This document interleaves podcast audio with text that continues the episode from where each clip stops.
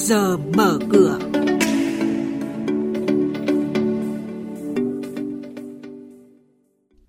Thưa quý vị và các bạn, chuyên mục trước giờ mở cửa ngày hôm nay, chúng tôi xin được gửi đến quý vị và các bạn những thông tin chính sau đây.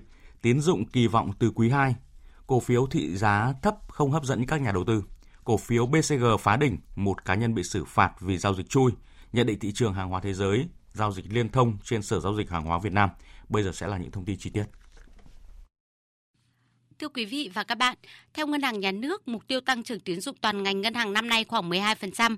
Tuy vậy, đây không phải là con số cố định buộc các tổ chức tín dụng phải tuân thủ, mà là con số trong định hướng điều hành của ngành. Lãnh đạo nhiều ngân hàng kỳ vọng tín dụng sẽ có mức tăng trưởng cao dần trong các quý tới. Trước mắt, ngân hàng tập trung cho vay các lĩnh vực sản xuất kinh doanh thiết yếu, phục vụ nhu cầu đời sống cho vay lĩnh vực nông sản, thủy sản.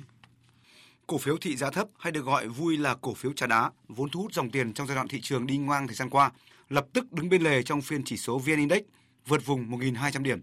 Hay nói cách khác là các cổ phiếu thị giá thấp, cổ phiếu không có giá trị thực trở nên nhạt vị với giới đầu tư. Hoạt động chút lời đã diễn ra tại hàng loạt cổ phiếu như DAH, HQC, FLC,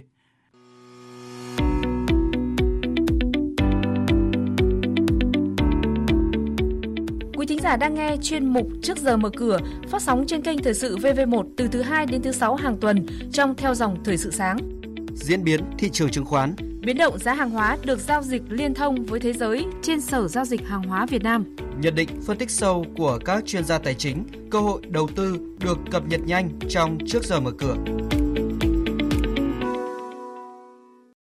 Ban Chứng khoán Nhà nước vừa quyết định xử phạt vi phạm hành chính trong lĩnh vực chứng khoán và thị trường chứng khoán đối với bà Hoàng Bảo Cát, người có liên quan tới ông Phạm Nguyễn Thiên Trương, thành viên hội đồng quản trị độc lập của công ty cổ phần Bamboo Capital, mã là BCG, với số tiền phạt 45 triệu đồng do bà Cát đã mua 333.900 cổ phiếu BCG từ ngày 22 tháng 9 đến ngày 29 tháng 12 năm ngoái, nhưng không báo cáo về việc dự kiến giao dịch cổ phiếu. Sau đây là thông tin hoạt động một số doanh nghiệp niêm yết. Ba lãnh đạo công ty cổ phần đầu tư và công nghệ HVC, mã HVH hoàn tất gom gần 12 triệu cổ phiếu.